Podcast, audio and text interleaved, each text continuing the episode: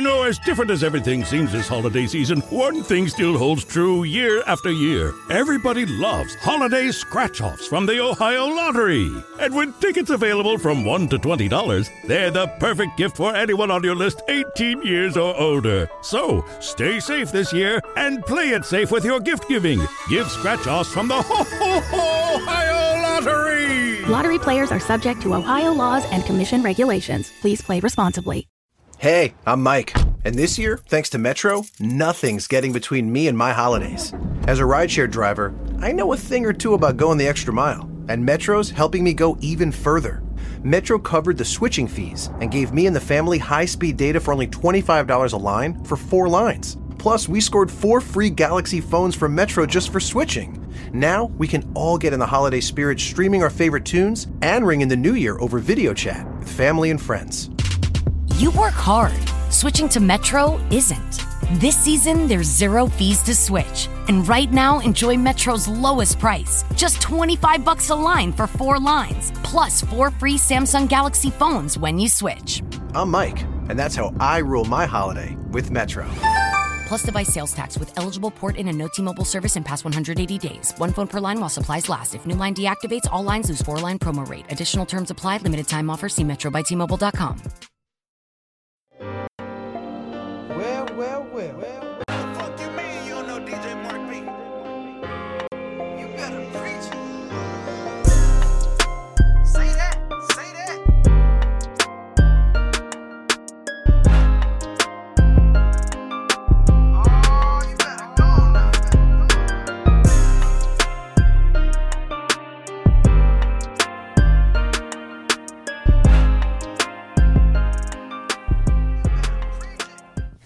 Ah, welcome to Preach Care Preach.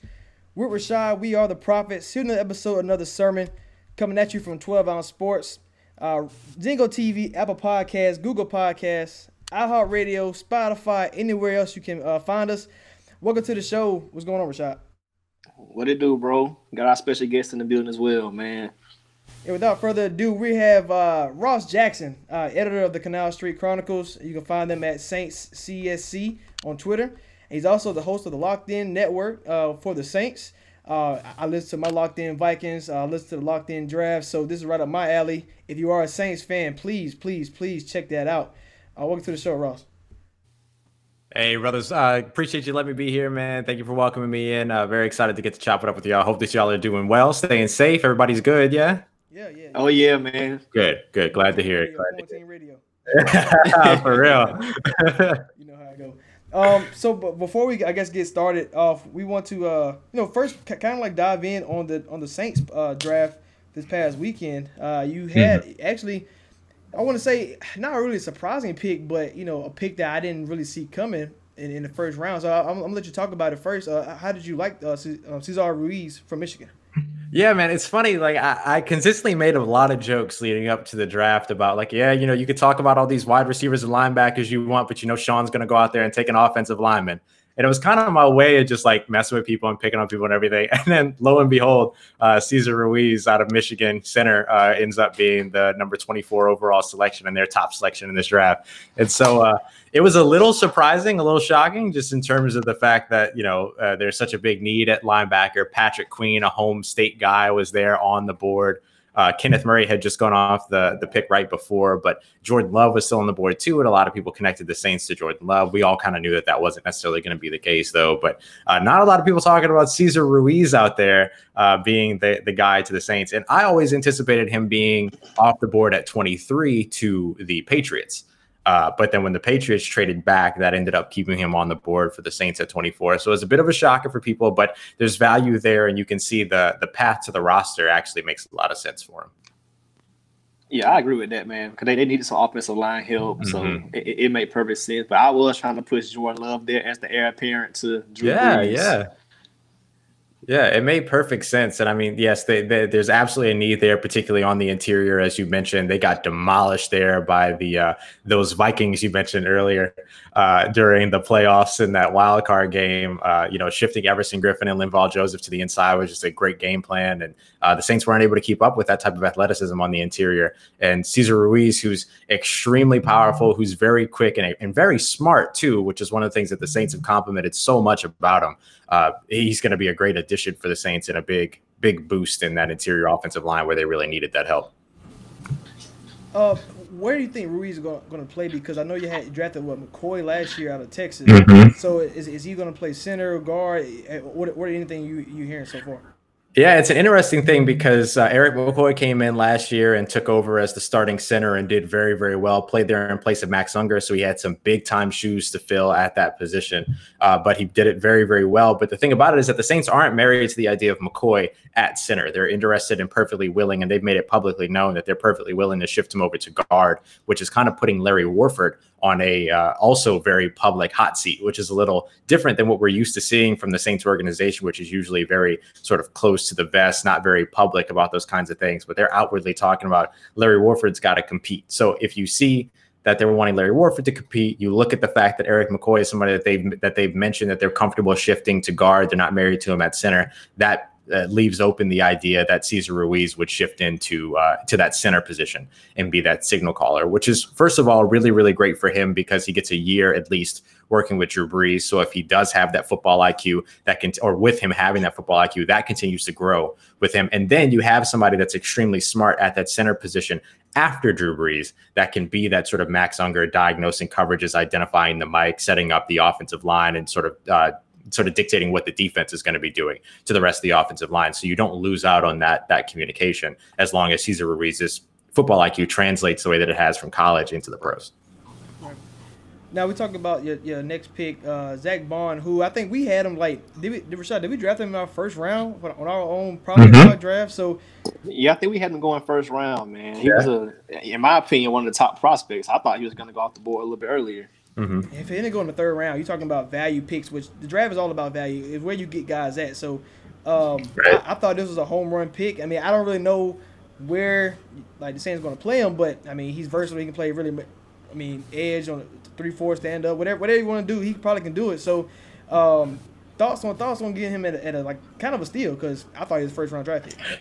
Yeah, yeah. I mean, look, I I know I I always saw Zack Baun as sort of this bottom of the first, top of the second round guy, and Same. I, yeah, you know, and I, I had my sort of concerns about him at that place. If a team was going to draft him specifically to come in and be an edge rusher, six foot two, two thirty seven, he's going to get bullied by offensive linemen playing off the edge, unless it's in a 3 4 defense. But when you're playing in a majority 4 3 or 4 2 5, like what the Saints play, and you're expected to sit there and put your hand in the dirt, you're going to get bowled over by some of those guys, you know, especially in the NFC South, too, where they're continuing to load up on those offensive linemen to protect their quarterbacks. Some of the new commodities uh, in Teddy Bridgewater and uh, Tom Brady, of course. And so, with all of that, you know, I was a little concerned about him being that high to the Saints at 24 because there was some talk about Zack Baun potentially being an option at 24 early, early on. And that was my one concern with him. But him coming in at 74 is a very, very different place, very, very different position. Right. And so the Saints actually spent about an hour trying to trade up to get him. They started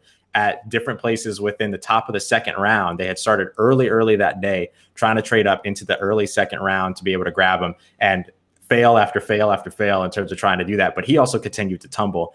And then finally, they end up being able to get this trade done with, I believe it was Cleveland. They get up to 74. They give up a future third, which doesn't really matter to them because, well, first of all, they've never cared about future picks. As long as there's an NFL next season, the Saints will trade future picks. They have no problem with that. Uh, but they do have a compensatory third rounder that's expected because of the Teddy Bridgewater signing uh, in Carolina. And so, you know, they didn't have to give up a lot to go and get him. And their plan with him actually isn't to use him that much as an edge rusher. They want to play him at Sam, Mike, or Will. Like they want to use him in that 4 3 off ball linebacker type of, of role and get him involved in coverage because he did grade very well. If you look at the analytics sites, he didn't really drop back into coverage a ton. 195 snaps in coverage. He spent a lot of time uh, being one of those guys that was just coming off the edge, a stand-up defensive uh, defensive lineman, a stand-up pass rusher. Uh, but he graded very well in coverage. They really worked on him, uh, worked with him on it at the Senior Bowl in particular, and they liked it. They liked what he showed, and so they want to bring him in and then get him transitioned a little bit to that four-three off-ball linebacker, which he seems pretty excited about as well. And before we move on, um, Rashad, our boy finally found a home. He found it in New Orleans. Jabu is with the Saints. Uh, Let's go. Let's go, yo. I'm so I'm so pumped about that. We were saying this all the time. We was like, man, somebody's going to get a steal because he'd rather be a starter. And I, I, we were saying uh, Pittsburgh would be a great place behind Big Ben. Yeah. Brees, uh, Saints would be a good one behind Brees. And any mm-hmm. any old quarterback had one, Jameis is right there for the taking for nothing. And yeah. It's only for a million dollars. Oh my gosh. Yo, for real, for real. 1.1 million. He's making less this entire year than he made per week on his fifth year option at, at Tampa Bay. Saints, Saints playing chess right now. I mean, T- Taysom Hill's making way more than Jameis. Way more. He got 16 guaranteed. It's pretty impressive. yeah, man. Um, yep. Uh, so all right, so let, let's let's go to our um, let's move into who we think combining with the draft, also with the offseason in, in a, to, a totality thing about who was the best who was the best team so far. Obviously, it's on paper. They still have to go to camp and whenever that happens, uh, whenever it open up. But uh, Rashad, we'll start with you. Uh, who do you think? Who do you think this this, this offseason won, won won won the offseason already? Uh, number one is I'm gonna be the dead horse just because everybody talks them up and then they let you down. But you got to go Cleveland Browns, uh. man. You got to you got to go Cleveland Browns. You know they did the Odell stuff last year. Everybody thought, oh, they're going to win the division, things like that. And then now this year, they did. Yep. I have in the playoffs. I didn't have a Super Bowl, but that was some of the talk. Then now this year they're going flashy again. You already have Njoku, but you bring in Austin Hooper on a four-year deal worth 44, but guaranteed 23 million. So that's not a bad pickup because I got to throw in the part about they added a new coach, Stefanski, and he mm-hmm. prefers two wide receivers, two tight ends. So, you know, with having Odell and Jarvis, now you have Hooper and Njoku. So his system will be able to flourish. Also having Chubb and Kareem Hunt. Yep. So, you know, that kind of works with his style. Hopefully Baker can take that next step because I have him as my dynasty QB. I'm not trying to win three fantasy matchups this year. I'm trying to get to that fancy championship, man. So hopefully that works out. And then a second big addition was they stole uh, Conklin from Tennessee. I think he's uh, a three-year, forty-two million, but I think it's guaranteed uh, thirty million. So that's huge for their O line because Baker struggled with protection all year. And once you didn't trade for Trent Williams, you kind of had to go get something. So they got Conklin from Tennessee, who played a huge role with you know what they're doing with Tannehill and Derrick Henry last season. So I think that's a great pickup. Both of your O line and a sneaky pickup that wouldn't make the headlines but could be key for Baker's development is Case Keenum because mm-hmm. he's already been under Stefanski. He knows the yep. play, you know, the play calling, the ins and outs of his system, how he wants to run it. Um, so I think you know, it's not a it's a, it's a kind of cheap deal. It's more than what James is getting. I mean, he agreed to he agreed to a three year deal worth 18, but it's 10 million guaranteed. So that's for a backup QB, that's really not too bad. Um, but at the same time, you know, it's more about investing. Baker's on his rookie deal, so when you bring in Keenum for this kind of money, it all kind of balances out. And you need somebody right. who can come in and teach Baker, you know, the the ins and outs of that system and things like that. So I think those three moves. I mean, they made some smaller moves like you know Karl Joseph at safety and stuff like that. Uh, they got Andrew Billings, the the uh, D tackle. So you know, you got small moves like that, but I think that big three is what mainly uh, looks good for them. Then on the draft side, you got Jedrick Willis, Grant Delpit, the LSU Browns at this point. You got Greedy Williams, Landry, Odell, now Delpit. So you got the L- L- yeah. LSU Browns up there. So and they, they got Jacob uh, Phillips too for LSU. I mean, they, the LSU Browns. Yeah, I like it. Yeah. There's something about that. Oh, oh, there's something about that Ohio Louisiana pipeline. It does run both ways, but uh, it, it is an interesting thing for sure. Yeah. I yeah. So uh, I, I, think I, I think the, yeah, I think the Browns uh, are different one of the winners of the offseason. That that Conklin and that Willis like Wills uh move like people don't understand those two tackles. Kevin Stefanski Man. was struggling this whole time with Minnesota with no offensive line. Now he got two good ones already with uh, I think Zeitler in the middle, uh, guard, and you have uh, Treader. Like these these guys, like Browns might might have a top five O line like really really quickly. Yeah, almost overnight because you Yeah. a free a free I mean, the rule is pretty much draft one, sign one, trade for one, and they they kind of almost did that, so it kind of works. Yeah. All right, Ross, what you got? Uh, I'm going to start off with somebody actually within the NFC South division. I'm not going to go with the Saints, though, of course. Uh, I'm going to talk a little bit about the uh, Tampa Bay Buccaneers, man. That offseason that they've had is just absolutely wild. Uh, even if you don't necessarily like Tampa perhaps maybe you don't like Tom Brady, uh, Tampa Bay, I guess they're calling themselves now. It's just a wild, wild offseason. And it has been really across the NFC South, sort of as a whole. But what they were able to do in terms of you know getting Bruce Arians, the quarterback that he did want to work with, because he didn't have a ton of patience for Jameis, unfortunately. Uh, so you know you get a guy that can potentially win him his uh, Super Bowl, right? Like in terms of what what Bruce Arians is thinking to get uh, to be able to get Rob uh, Rob Gronkowski back paired up with uh, Tom Brady too is just uh, it's honestly a little ridiculous if I'm being completely honest. Uh, I'm not the biggest fan of who I think Rob Gronkowski is going to be in the 2020 season, right? We're not talking about the Rob Gronkowski of old. Yeah, you know what I'm saying? Ex- But just Exactly. ter- yeah, but just in terms of having, you know, a veteran guy that has a rapport with Tom Brady that can uh, train up a guy like uh, OJ Howard, everything like that. Like, there's still some value there in terms of that. I think that he's probably gonna like keep his knees under him for maybe a couple of weeks at most, but you know, still, it's a pretty good move for them. And then to be able to walk away in this draft with Tristan Wirfs, where they were able to get him, they had to move up a pick in order to do it, but it didn't cost them anything too crazy uh, to do that. And uh, some of the other guys they added, they added him really, really late. But the wide receiver Tyler Johnson out of Minnesota, to add him along with uh, Mike Evans as well as uh, Chris Godwin, that's just that's a hell of a receiving corps and a lot of options for um, for Tom Brady there. And you know, then they get their running back there as well and everything. So they- they've done a really, really good job in terms of what they've been able to do uh, this offseason. I'm still a little concerned about that secondary they got a lot of work to do with that secondary, particularly in the NFC South. But but I do like what they've done so far in terms of uh, getting Bruce Arians a little bit closer to his time. I, I would also say uh, about the secondary. They did find their honey badger in the draft, Antoine Winfield Jr. Uh, for Todd Bowles. So you know maybe that pairing right there together do a little damage. Yeah, absolutely, absolutely. No, that's a great point. That's a great point. Yeah, he was a fantastic addition for them too, and somebody else that could have gone much earlier in the draft. We talk about Zack Baun being somebody that could have gone earlier, and then they ended up picking up late. Like a couple of these NFC South teams found found some pretty good wins, and I would say they were a good bit of steals steals uh, throughout the draft in this one for sure. Yeah, yeah, yeah. Um, Yeah, one, th- one thing about the NFC South, real quick, man. One thing about the NFC South, you do need secondary because everybody has at least two elite receivers, so you got to stop somebody. That's right. That's right. That's such a big part of it. And that was one of the things that, like, at the beginning, when it was just free agency, I felt really good about where the Saints were because the Saints were the only ones in the division with a secondary. Uh, you know, uh, so, one that could sometimes be problematic, but at least they had a secondary in place. Now you're starting to see other teams get their pieces together and everything because even, you know, uh, uh, uh, Carolina going out there and getting Jeremy Chinn in their uh, in their draft is still a huge addition and just a huge upgrade from Eric Reid. As much as I like Eric Reid and respect everything that he does uh, on and off the field, Jeremy Chinn's a humongous upgrade there, and uh, that's somebody that I'm really excited to see too. But yeah, you're right, man. That secondary is a big part of it. And Tampa Bay got a piece, but they still have a little bit of work to do there. And the Saints went out and got Jenkins, and you added Sanders on the opposite side of the ball, so they're they're Yep. making improvements on both sides to compete offensively and defensively. Yeah, absolutely, absolutely. It's a fun division. I'm gonna go with uh, the LA Chargers.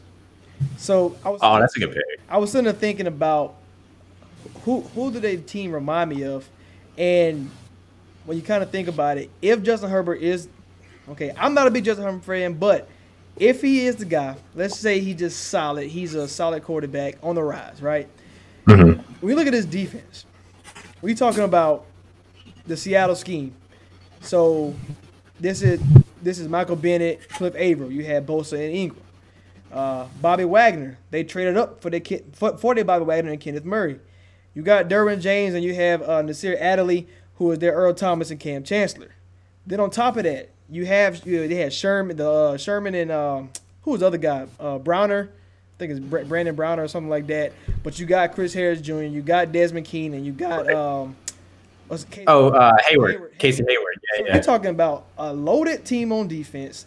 They finally got their their quarterback on the defense in Kenneth Murray, who can who can serve that side. Like this this team on defense is just it's a stack. Now yes, they traded a second and a third to move up in the first, but I mean that that that defense is now whole. Like you got a linebacker now now it is whole.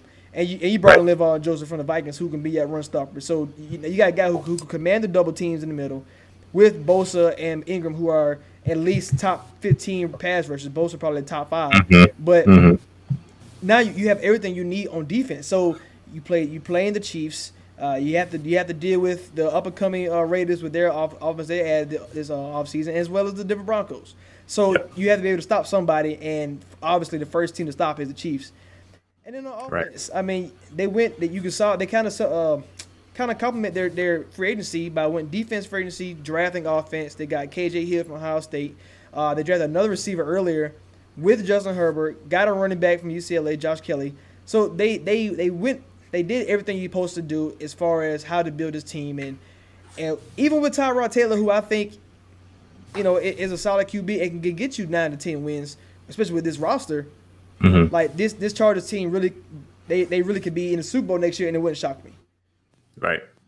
I got to tell you, man, Josh Kelley is one of my favorite pickups in their draft. I think Josh Kelley is somebody that a lot of people have slept on. That is somebody that people don't talk about enough. And the thing about it They is don't that, watch like, the Pac-10, man. Well, man, Pac-10 nobody, don't no, yeah, it. nobody wants to Pac-12. You're absolutely right. But like, it's it's so dope. It's so dope that he gets to stay home. First of all, that's just awesome because he's coming out of UCLA and everything. That's pretty dope. But then also, like, this is a guy that isn't this, you know, the flashiest running back. He's not going to be their Melvin Gordon. But I think he can be more than what Melvin Gordon was because he's a he he's somebody that can run out of the backfield. He's somebody that can catch out of the backfield, and he's a fantastic pass blocker and just a wholesome dude. Like I don't know if y'all have heard any interviews or anything with him, but if you get the chance, like check out an interview with Josh Kelley and then just be ready to like be ready to finish listening and then go and do a good deed. Like that's who Josh Kelley is. Like it's an incredible thing, man. I, I I love that dude, and I'm so glad that he got selected at a place where he gets to stay home and do like that. I, I'm excited for him.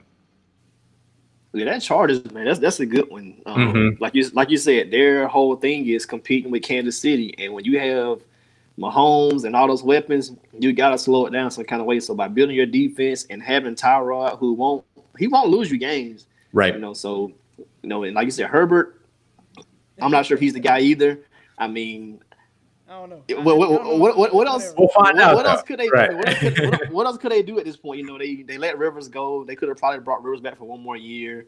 Um, but if you think Herbert's the guy, you got to roll with it. He has the same thing, the Pac-12 ties. You know, he's used to playing in that California area, so hopefully Mm-hmm. it works out for him. Yeah. But uh, I'm gonna go to my second team, man.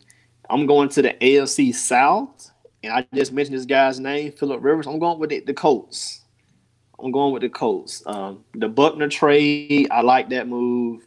You know, they're building their D line up slowly, um, kind of under the radar. You got Buckner now. You have uh, Sheldon Day, Stewart, Autry. So you have a pretty sneaky uh, defensive line, and you kind of pair that with Darius Leonard. They improved the secondary some. They added Chaos guy. He, he's kind of washed, but Rhodes is still a veteran corner. You know, so you get you know, Indiana yeah, you know, for for one year, five million dollars, you really can't beat that. I mean, you you got Rivers there, one year, twenty five million. So you got your a vet QB who can make some things happen. You know, he, you know, I think he, you know, he hasn't won a Super Bowl. I think Rivers has a winning pedigree. Um, so hopefully this year he can kind of make a playoff push. I think with what they've done, they could probably get nine or ten wins, maybe win a division. But Rivers for one year, twenty five million. Um, like I said, Xavier Rhodes, the Buckner trade, Sheldon Day on the defensive line.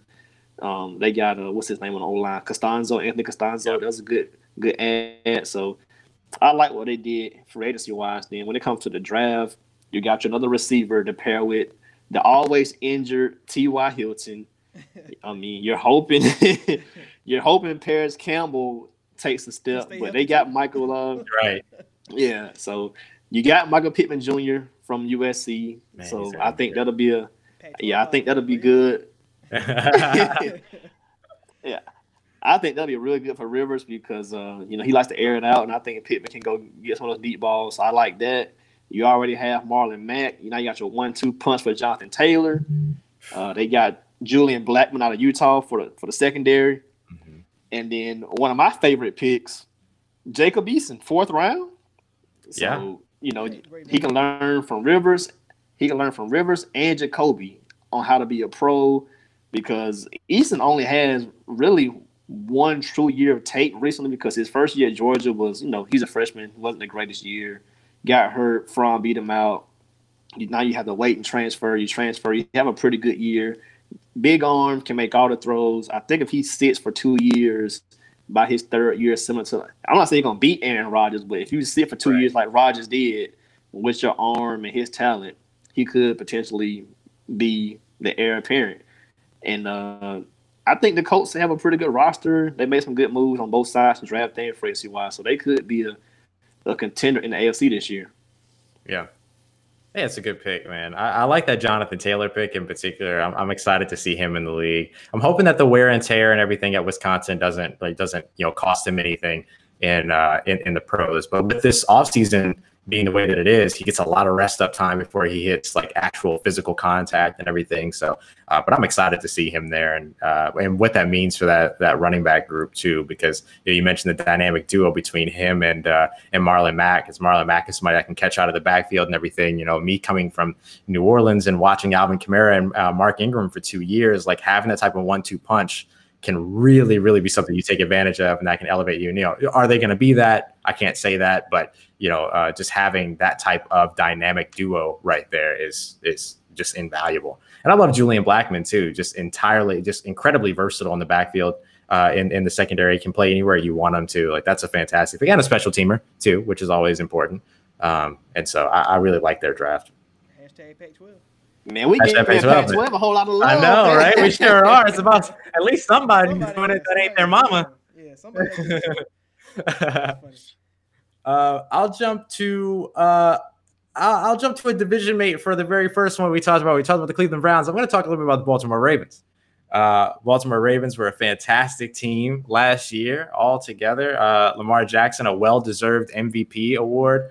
Uh, just a uh, just you know, until they until they stumbled against the Titans inexplicably in the playoffs.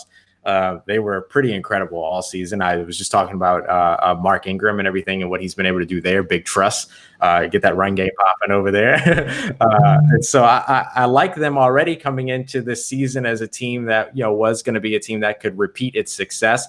But then they go out there and then they make a trade to add uh, Calais Campbell for peanuts, and then they ship off Hayden Hurst and then get you know what was it, a second round pick back from Atlanta for that that they turned into more you know? And so yeah it, they they were just really working the that that that sort of newcomer or working that uh, that free agent market uh, that free agent trade market really really well. And then for the most part they really just focused on re-signing their guys and keeping their team together which when you're doing you know mm-hmm. when you have a, a team that is already mm-hmm. successful that becomes a big part of the focus of your offseason is just mm-hmm. maintaining the communication and maintaining the familiarity of the guys that you already have in the facility. And they did a really good job at that, adding a piece like Calais Campbell, getting a you know a, a great piece back for Hayden Hurst, and then they end up drafting guys. They basically drafted everybody that I liked in the in the uh in, this draft, which was kind of wild. Like I was sitting there and I was watching, and I was like, "Oh, this person's still on the board. Here comes Baltimore," and they would take him. They drafted Patrick Queen.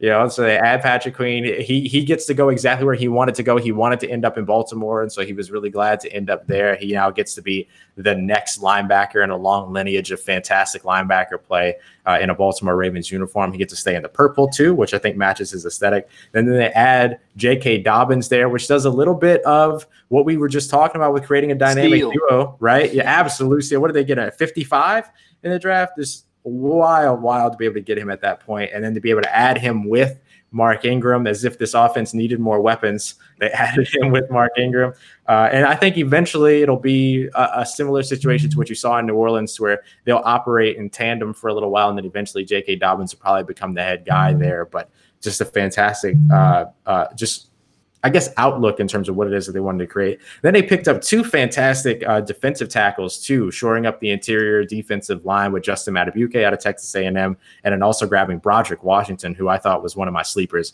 at that position. So they continue to add to the defense. They add uh, Malcolm ha- Malik Harrison, excuse me, out of Ohio State, who's just a downhill thumper. Like he'll mess you up. Another steal. Yeah, like he and they, they they got him at 98, so they got him just just before the top 100 went out. Like he's he was somebody that I often saw second, third round as somebody that you know would end up going there early, early third round at the latest. Um, but one of the picks that I like a ton for this team is that they continue to address and add receiving options for Lamar Jackson and uh, getting Devin Duvernay that just run after catch ability. He can play inside and out. He's got a little bit of contested catch in him as well. He's he's just a rude dude out on the field, and uh, I like that a lot for that team and to be able to complement those wide receivers that they do have, particularly Hollywood Brown, who's a burner, and then you have that arm strength with Lamar Jackson, and now you give him another downfield target that can also take a slant and turn it upfield you know, and, and, and produce in the run after catch game. And then they get a sure-handed guy in James Proche out of SMU that could be a little bit more of that possession guy that can play X, that can play, you know, in the in the slot as well. And so I really like their draft, man, in particular. And I just love the fact that their focus was let's keep the in-house guys here, maintain the success that we've already established for ourselves, and then add young pieces to this core. And they did a really great job of that. You know, uh, you mentioned the receivers. I, I thought how how great they were not to like address receiver early because you know Mm-hmm. I think it's not fair for a guy like Lamar Jackson or any any quarterback of that nature to like not have the weapons. We look at Sam Darnold, Jets. I mean, come on, help help help the brother. Right. Baker Mayfield got all the tools in the world. Uh, Josh Allen now has Stefon Diggs. Uh, they got a running back in the draft, another Pac-12 guy, uh, Moss. So it's um like, and you you want to see Lamar Jackson? Yes, he has Andrews and Hollywood Brown, but you like as far as passing, like what what else we, do we have? While the family's together for the holidays, why not plan your next summer vacation? Right now, Ocean Isle Beach has lots of places to choose from. So book your Ocean Isle Beach getaway today at oceanislestyle.com. have. And Right. you you like it's like love to see the Ravens not not go early in the in the round go get a, a Tee Higgins, but wait and get these receivers been on the back end and build your team everywhere else. And now because you still you still a run first team, so you don't need elite receivers, but you need receivers who can get open and, and, and make plays. Yeah, and Devin Duvernay is a fantastic example of that. Somebody that gives you, you know, I, I would say safely 70%, 80% of what maybe a tier two guy might have given you. I'm not talking about like the top guys that all that were like, you know, the top three or anything like that, but he gives you around 70, 80% of maybe some of those tier two, tier three guys, and is fantastic at creating separation. And he's going to give Lamar Jackson those windows to throw to. There was no reason to attack this position early for them. They knew exactly the type of receiver that they wanted, and they were able to get one of each honestly. And then also continue to add to their offensive line too, because they got an absolute mauler in Ben Bredeson. Yeah, they As needed well. they needed beyond to retire. They needed, yeah, they needed that. you draft two guards, I hope one will be good. That's it. Um, and my, my last team would be another team that took a quarterback, uh, the Miami Dolphins. Um, yeah. I, I think the AFC East as a whole um, did pretty good. Uh, but to me, the Dolphins, when you have so many picks, I mean, it's, it's hard not to, at least on paper, be be terrible at the draft. Um, I, I think this whole time we're talking about the draft process. Do the Chargers and, and, and the Dolphins, do they have to trade up to get these guys? And I kept saying, you don't have to because who else is going to come up and get these quarterbacks? So I think getting to it at five instead of three is, is I mean, as far as value, I mean, it's great because why trade up and, and waste other assets to get a guy you can get at five? Uh, I know we was talking about like we, we wanted Herbert to go to Miami and Tua to go to Chargers because like we rather had Tua in, with the LA Chargers, but uh, I was like, there's no way Miami, there's no way Miami passed up on them, um, and, and they didn't. So I thought I thought getting Tua was was great, um, but Austin Jackson, who you know I had a couple of ta- tackles that ranked higher than him, but you did fit the need, and you know for that scheme he, he might be the better option. Anyway, um, and then at the end of the round, they got a corner which you add to Byron Jones, and you add, you add to Xavier Howard. I mean, this the third corner is going to be great. He's a first round draft pick, so I'm I'm going to try to pronounce his name, but if I get it wrong, it's all good. So uh, Noah. It's all good. Benefo. I'm a, close enough. Close enough. Close enough. He knows what I'm talking about. Um, but he, he knows that from Auburn, so he he played a lot, a lot of elite receivers, and he's not going to have that um that role to be. You have to shut down the best guy. You don't have to. Last year you did in college. This year you get the third best guy, so I think that's that's pretty good. Um, and then as, as the draft got deeper, they start you started seeing like good picks down the line, and like I said, with all these picks, they traded up, traded down, uh, traded back in the, in the first round uh, to add more pieces, and the who package traded up to, to get Jordan Love. They crazy, but anyway, you know. Yeah, can we but- talk? Can we talk for a second about the worst draft in the It was NFL? crazy. I'm about to say I'm, I'm right there with you on that one. Uh, but but to, to, to get to get Weaver, who early in the process was supposed to be a, a Yeah. first second round guy, get him later on. Got Raekwon Davis. That D line with the Kyle Van Noys and, and and the Lawsons, like these, they coming for the quarterback. Like this defense, this defense can go from the bottom to the top, and just like the Chargers, like it can go real fast. Like I can see the Dolphins. I, I wouldn't say win the division, not go that far, but if, if they made a wild card, I wouldn't be shocked at all. Yeah, they'll challenge. Yeah, should. They'll challenge. That's for sure. But You're on the rise for sure. if you want to talk about the worst, Bro, okay. Can we just talk? I, I, th- here's my whole thing. Um, my man Aaron Rodgers goes on the Pat McAfee show and says, you know, I mean, you know, we don't really take that many skill position guys, so you know, it'd be cool if they add a couple of skill position guys, in you know, and they're dang, he went out. dry. There you go. Yeah, there you go. My bad. Uh, they just kind of left him out to dry like that, man. Like that was just wild. That was just crazy. If the first day, okay, you already you they already shocked us with the Jordan Love situation. So Right. like, okay, day two, sec, two, second round, third round, it's fine, it's fine. Nobody. Then to go through four, five, six, and seven, and still getting. I mean, I just, I, I, I, I see where they're going. I see what they're trying to do, and I'm glad they're trying to do this, which is ride Rodgers and get him out of here, and let's go Jordan Love. As a Viking fan, I love that. Get Aaron Rodgers out of here. That's that's, that's the best thing to do. You know, uh, but you know they, they went offensive line. They want to go running back heavy with with uh, with um, Aaron Jones. And they got Dylan. And I think it's kind of like they want to be the 49ers so bad. Like Matt LaFleur want to be Kyle Shanahan. so Matt LaFleur, man. Yeah, yeah, Because I mean, because he, he he drafted a fullback early. right. Yeah. Oh, yeah. Josiah, Josiah, uh, Josiah DeGuara. That's the dude that I was like, yeah, y'all just drafted Jace Sternberger a second time. Yeah, that's some that's some Kyle that's some Kyle Shanahan stuff right there. I don't. I just, Yeah, Matt LaFleur playing uh, copycat hopefully it worked. I mean, because you got you know like you said, man. They they they, they want yeah they want to keep uh keep running the ball. So I guess they're thinking if we get some running backs and a fullback, we can keep the ball away from the 49ers if we play them again. I was, about to say, man, you can be, you can be the, the the Rockets of the NBA where you building your team only for one team, and they gonna mess around and lose somebody else. That's what the Packers gonna do. It happens all the time, man. You try to build for one team, but that team you won't even get to play them because you be already out by the, by the time you get a chance to play. 'em. You already be knocked out. So, I mean, it, it could happen, but yeah, Green Bay was definitely surprising. yeah. Uh, is there anybody else in the draft that you thought, uh, aside from teams, but like value? You like, man, that's a good, you know, that's a good pick right there. Or or kind of like, okay, he supposed to go second round. He done fell to the fourth, and this team got a good steal because you know it's like where where you go really really really depicts like how great your career is going to be. Like what like if we talking about like Sam Darnold, he don't have the, the weapons that Baker Mayfield has. Who knows if you swap him, how great Sam Darnold could be. So it's Right. so so with that being said, is there any players that you felt in this draft like man, where he going, he gonna be something special? Yeah, there's a pair of safeties actually uh, that really stood out to me, and we've we've mentioned both of them before, but I'd love to talk about them a little bit more in depth. Uh, first of which being Grant Delpit out of LSU. He's somebody that you know was uh, he was a like mid first round guy at the beginning of the 2019 season, and then just had kind of a, I mean he did not have a great 2019 like that's just the truth. Like his tape was bad. He was dealing with injuries and everything as well. And he was also playing with a team that you know was holding five touchdown leads all season. So you know that defense wasn't out there trying for at least a little bit you know what I'm saying?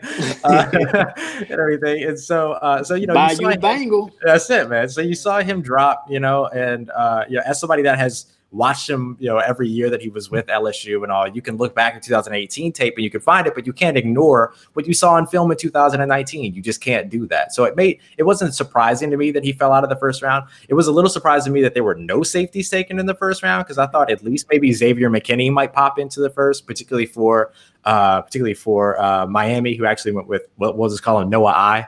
Noah, Uh, Noah, I didn't. I dig Mahaney.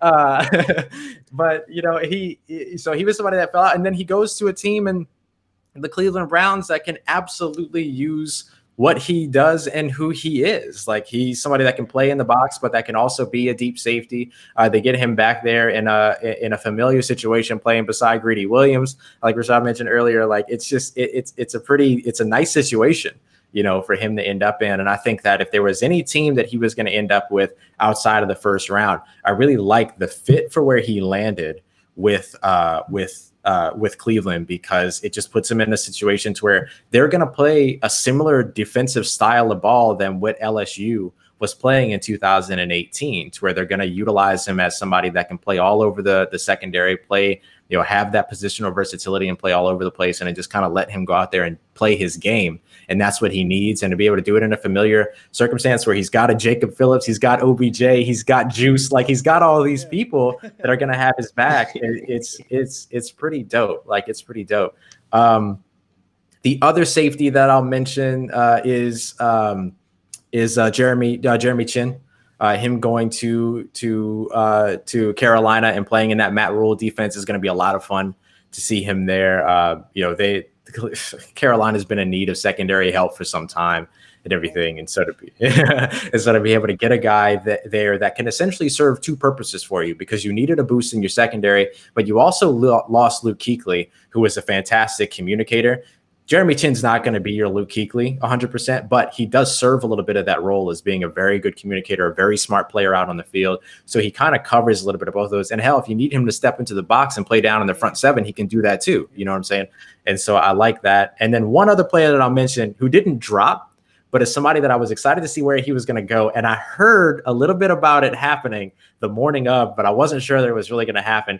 But Clyde Edwards Helaire going 32 overall in the first round, being running back one to the Kansas City Chiefs. That's a fantastic fit for that team and that player. I'll, I'll, I'll leave it at that unless we want to discuss it more, but he's somebody I'm very excited about. I'll tell you. I'll tell you this. So when we did that, you know, the the, the mock draft uh, with MTMV. Mhm. Remember the cheat? Uh, what was the name? Uh, Will. Uh, Will, yeah, yeah. He he had them get the corner uh, there, but remember we talked about the running back, and you know, Right. They kind, they kind of like, oh, we ain't getting a running back. We ain't get, I was like, Clyde, I'm trying to tell you, Clyde, you know, Glide the glide, baby. you know, but I mean, it's like it's like Patrick Mahomes. He, he just he's getting blessed with all this talent around him. He Man. elite. He don't need it, and he's he's just getting Man, the blessings just keep coming. Too many weapons. too many. He got too many. You're right. You're right. Right. Uh, Rashad, you, you got any players that, that that for the same question? Yeah, I was just looking up to see what pick he went. I knew it was third round, but I wanted the exact pick.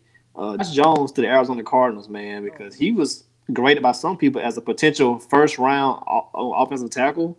Yep. And that was a need for the Cardinals. So um, I went and look it up, man. He was picked 72, man. The third round, that is a that's a freaking steal for Man. a need that you have. That's a that is a steal. I think it, Yeah. I think in our mock draft, we had we, we had our draft game and everything, and we were, you know, first round, You throwing out Josh Jones' name, and this dude wasn't going off the board. Like we gotta we gotta go ahead and abort mission on him because we, we losing money messing with him. Man, he he lived So in that Mel him to go Kiper's Third that- round, man. Yeah. Yeah, that's wild. He lived in that Mel Kiper's best player available, best best players available list for like a round, yo. Like he was there for a day. That's crazy because yeah, we we had Josh. I, I had um Josh Jones going to like I was like, well, if Minnesota don't go receiver corner, we might take a tackle. Josh Jones. right Mhm. there, when we traded down, like dang, we might get Josh Jones. No, all right, Josh Jones here. No, Yeah. damn, when, when, when did he come? you know, so yeah, that, that was that was unbelievable uh, for the Cardinals because I think he can be an instant starter right away, and for a guy that most people tagged as the first round guy, I mean, you, you can't you can't go wrong with that. Mhm. Pairing that with Isaiah Simmons and your draft. Yeah. I got one more too. Oh, and Isaiah Simmons. Oh my goodness. Oh yeah, man. Oh my goodness. Yeah, I got one too. Uh, AF and going to the Bills, man, that was sneaky. Oh, good choice. That's a good pick. Yeah, yeah. He definitely shouldn't have been there. He's another guy. Hey, because like he was he was a great at yeah he he was great at towards the end of the first round too and he went almost back into the second you know I think pick 54 55 so the bills getting aj was pretty big too Yeah. um, this this is more of a, a hindsight view. Uh, on I want to talk about like the Jets real quick. 'cause I think they had a great draft. When you talk about uh, the first, that they fit all their needs. Now, whether you think that player is, is good enough, okay, that we, we can talk about that. But Sure. they, they got Mekhi Becton uh, at 11, and then I think at pick 59 you got Denzel Mims. Now, hindsight view, Rashad, you just mentioned your your steal, Josh Jones. Do you think they should have flipped this? Now, you don't know how the draft is going to operate, but do you think they should have got the big one of the big three receivers, Ruggs, Jeudy, or Lamb, and then took a Josh Jones at 59? Or or do you like? I mean, because like to me, when you say those names before the NFL season, you say, man, the Jets really messed up. They could have got one of these guys and still got Josh Jones. But like you said, you don't know how you don't know how the draft is going to shake out, and it just so happened that Josh Jones did fall. So in a hindsight view, which which side would y'all rather have? What they actually did, or, or the potential what it could have been? Uh, go ahead. Go ahead first. I'm, I'm Oh, curious to hear what you got to say, and then I'll come through.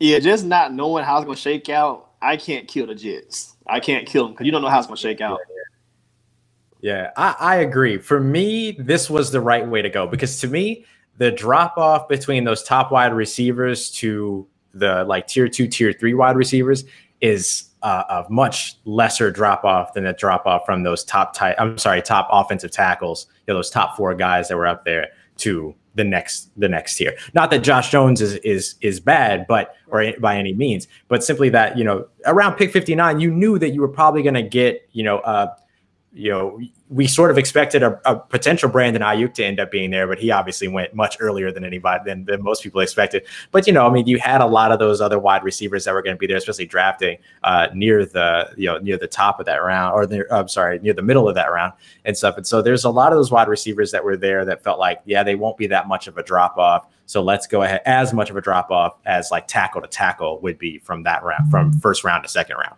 And so I think that's that's one of my reasons why I would say, yeah, grab your top tackle, keep. You can go ahead and draft all the receivers you want, but if they don't have that that quarterback doesn't have an offensive line in front of him, you know what I'm saying? He, they they ain't getting the ball. So let's settle the offensive Protect line, the and we'll add the investment. weapon. That's right, yeah, and then we'll we'll add the the weapons after that. And they did a great job with Denzel Mims, Oh yeah. who I thought was going to go to Cincinnati at the top of the second. I thought that was going to be that was going to be him, and apparently they were between him and Higgins. I mean, Yeah, yeah. I, I guess they kind of got the same kind of guys, size and speed with uh, with Yeah. Higgins. So, yeah, Yeah. I, I just thought the Jets draft was interesting because you know they got Bryce Hall later on too. He failed because of, you know probably mostly the injuries. And I- Injuries, I, yeah, yeah. I think that's why we're going to have a lot of quote unquote steals in this draft. Because this is a different process. We never had the virtual draft. We never had where guys don't have the pro days and, and know the medical uh, scouts and stuff like that. So you couldn't really dive into the injuries and how are they're doing.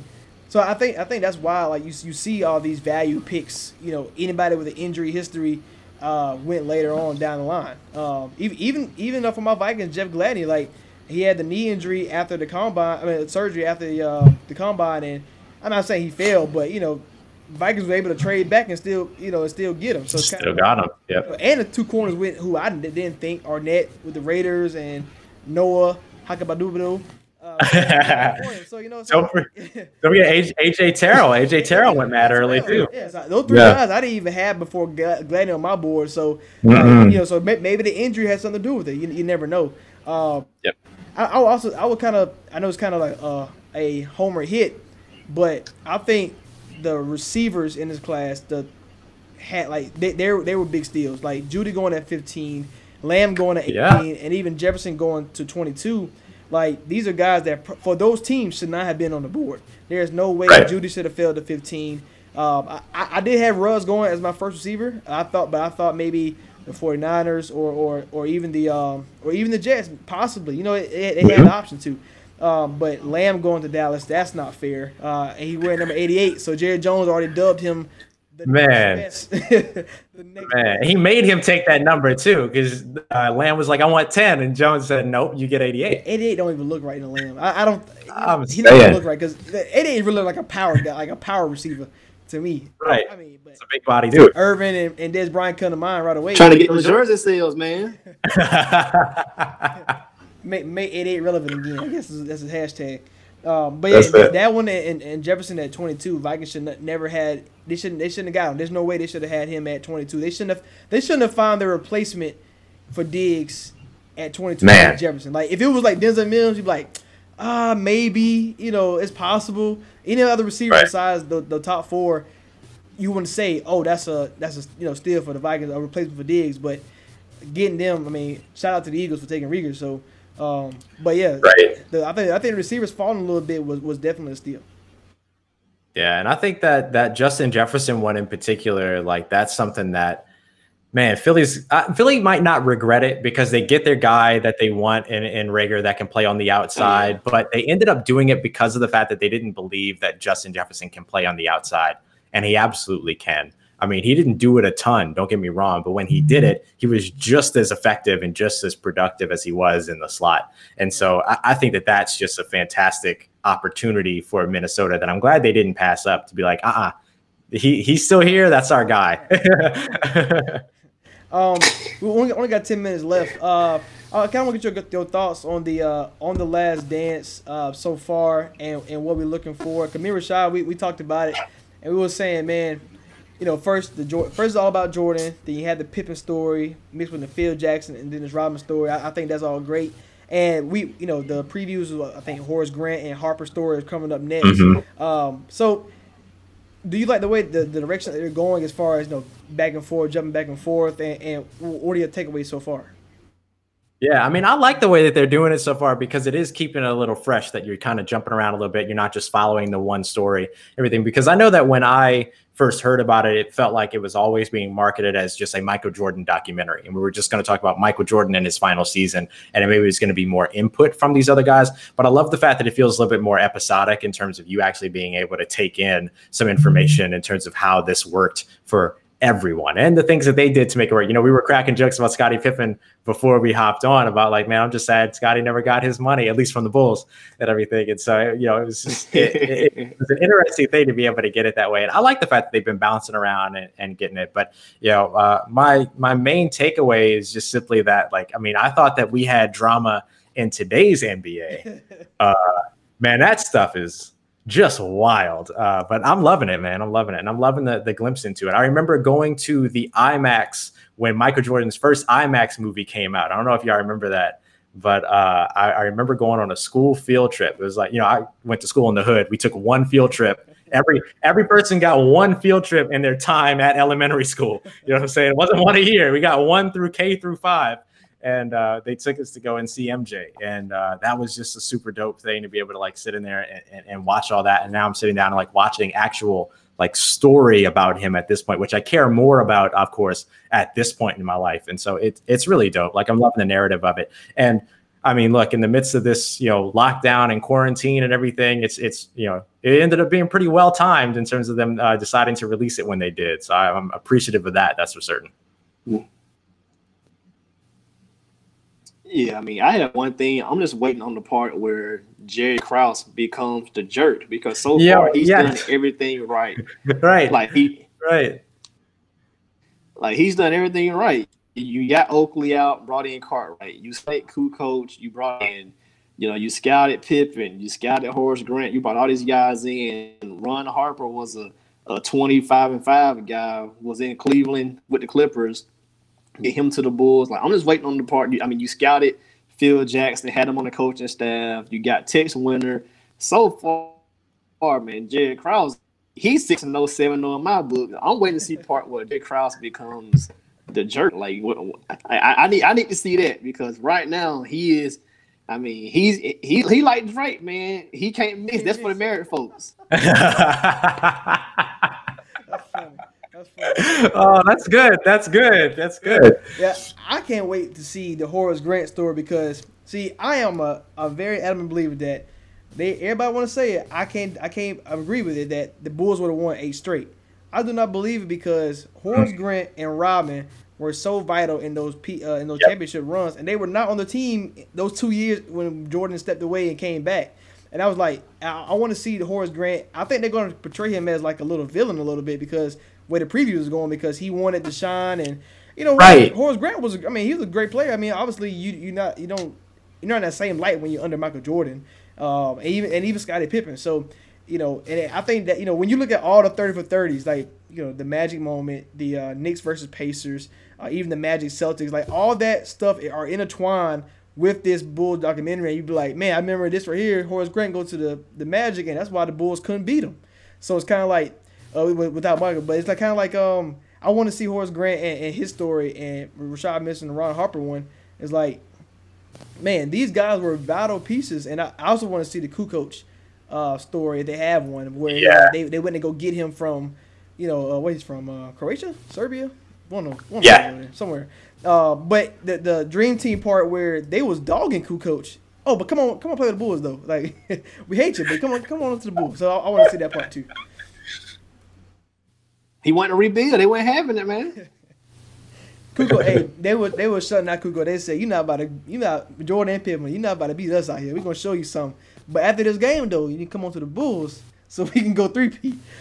I thought that was pretty funny. Um, but yeah, Rashad, you're right about that that Krause thing. Like, as a GM, we have all the same philosophies, except except for the Phil Jackson part. Phil Jackson would stayed, but everything else, man. See, and then another thing, I know that they, they kind of skipped over the, the Scottie Pippen part, like him coming back to the team. Like they kind of like Right. just, they kind of just got rid like they, they led us into it as, as a cliffhanger, and then starting uh, episode three, they just say, "Oh, Scottie Pippen's back now." Okay, Right. I guess you know. Cool. I would I would have see I would have failed as a GM because I would have traded Scottie Pippen as soon as he said uh he want to go. Want to go? Yeah, yeah. yeah. right, let's go. Get you out of here, man. I don't know, man. You can't you can't let Scotty go, man. But but Krause's alpha talent is crazy, man. Because even post like even about like once they blew it up, he drafted Ron Artest, Tyson Chandler, uh, Jamal Crawford. He he had a uh, he he liked Trace McGrady a lot. So I mean, of course, you got your misses with your Eddie Curry stuff like that. But but but but dude, yeah, uh, Hinrich like he missed with Eddie Curry and maybe a few others. But for the most part, Jerry Krause has a, a keen for talent. Mm-hmm. I'm gonna I'm give him a pass at Eddie Curry because honestly, it was a lot of misses with the high the high school guys. He drafted Elton Brand too. He had at one point he had like four centers on the roster, like first first round picks. He, he was he, he kind of was tripping a little You know, he, he he was really stacking centers like the Bears stack tight ends, man. Like it, Hey, it was a lot. They got like 20. copycat copycat city right there. But yeah, that's yeah, that's kind of crazy. Yeah, they. You're right, Rashad, about that. Uh, when when Krause is going to mess up part, and I, I just the drama part you mentioned, Ross, is like, wow, like all this was going Bro. on, and it's crazy how social media would like if you just pick the Bulls up and, and drop them today. Yo, imagine, imagine. First of all, Jerry Krause probably Man. Right, Jerry Krause would have been fired. Scottie Pippen probably would have gotten traded because he would have been on Twitter talking about how he wants out. Right. Like he'd have been Yannick and Ngakweing all the time. That's true. Like man, it would have been wild different. Like it would have been mad different because nothing would have been behind closed doors. Nah, nope. And then I mean, the only people that you would have Michael Jordan would have said some crazy stuff that kept the media going, like kind of like LeBron and Kevin Durant and all them guys do. They say something and we spin it and take it off somewhere else. Like it would have been, oh, Jordan wants to do this, and you know, he he probably he probably if it was if we picked it up, even in like the '80s, like he probably would have demanded a trade, like in '84, '85 when they was losing and and the, the GM want to bench him and not play him minimum restriction, he'd have been out of there. Oh, quick, quick And uh, with the quickness. I mean, I just think that's that's crazy how like how social media is, is going crazy and and how Mhm. and how it really affects everything you know from the past to now. And, and I know our thinking, the way of thinking when we look at stuff. That's why we were so hyped on the Pippen contract because like, Right. damn, he's only making that much. But at, at the time, Yeah. I mean, that's really all you could. I mean, as far as you know, top money. I mean, you fought the years. Scotty tripping on that, but as far as like two, three million dollars, that was that was you know that was the highest paid players, and and now Otto Porter make all, more than all of them combined. Like it's it's ridiculous. In Chicago, ridiculous. Oh man. Can't it. it was trash. You're right. And did did didn't uh, Ron Harper make as much as uh um MJ on the same like when uh, he was in uh LA? Yep. Yep. I mean, he was It's Yeah, it, it was four million dollars. max well, that max contract, super max. Yeah. Yeah. That, Jordan Supermax was like, we'll give you three. Million, that's it. We'll give you three million to come through. That's funny as hell. Uh, did, did- did y'all, did y'all see the LeBron James um talk about the uh season? Uh, he went just like that. He he killed he killed a report just like that. Imagine Jordan be like, "I'm not retiring," or it's, killed. I thought, man, I, I just thought, I just thought, man, this, this like this whole documentary is crazy, and like I said, I love that this it all intertwines. It's kind of like you need to watch all of them at the same time to be like, oh, that's you know, we talk about Jordan losing to the Pippin, uh, to the Pistons early in his career, the Bad Boys, how they fell off, and then you got oh Jordan the whole time. But Yeah. we had this whole documentary on the Pacers and Knicks. They never talked about the next stage getting swept by, by Jordan. They didn't talk about that part. That was pretty funny. But um, I appreciate uh, you for joining us, man. Um, that's all the time we have. About you know about a good thirty seconds left. Uh, Ross, let everybody know where else they can find you at. Yeah, man, I appreciate it. It's such a pleasure to join you guys, man. Hope to be able to do it again here soon. Had a blast with y'all during the MTMV mock draft, and so it meant a lot to be able to come back here and chop it up with you guys some more. Uh, if y'all are interested, you can follow me on Twitter at Ross Jackson Nola N O L A. Y'all know I'm mad annoying about where I'm from. I represent New Orleans every way that I can, so I had to throw it in the Twitter handle. Uh, you can check out the Locked On podcast, Locked On Saints podcast, of course, every single Monday through Friday, fresh episodes about everything going on with your New Orleans Saints, and of course, you can catch, catch all the writing as well over at CanalStreetChronicles.com. My brothers, thank you very much, man. Y'all stay safe. Appreciate it, man. All right, preach, Gary, preach. we were glad to have you, bro. Appreciate it. Thank you, brother. Rashad, man, appreciate you for joining us, man.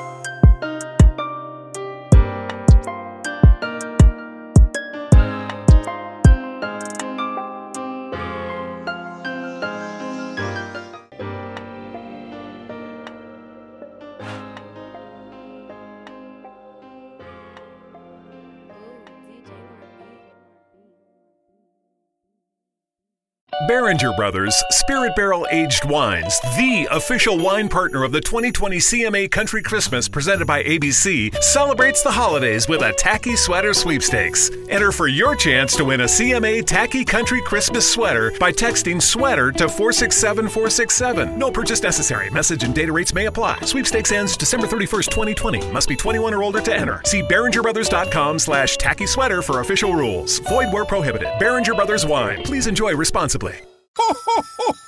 You know, as different as everything seems this holiday season, one thing still holds true year after year. Everybody loves holiday scratch offs from the Ohio Lottery. And with tickets available from $1 to $20, they're the perfect gift for anyone on your list 18 years or older. So stay safe this year and play it safe with your gift giving. Give scratch offs from the Ohio Lottery. Lottery players are subject to Ohio laws and commission regulations. Please play responsibly.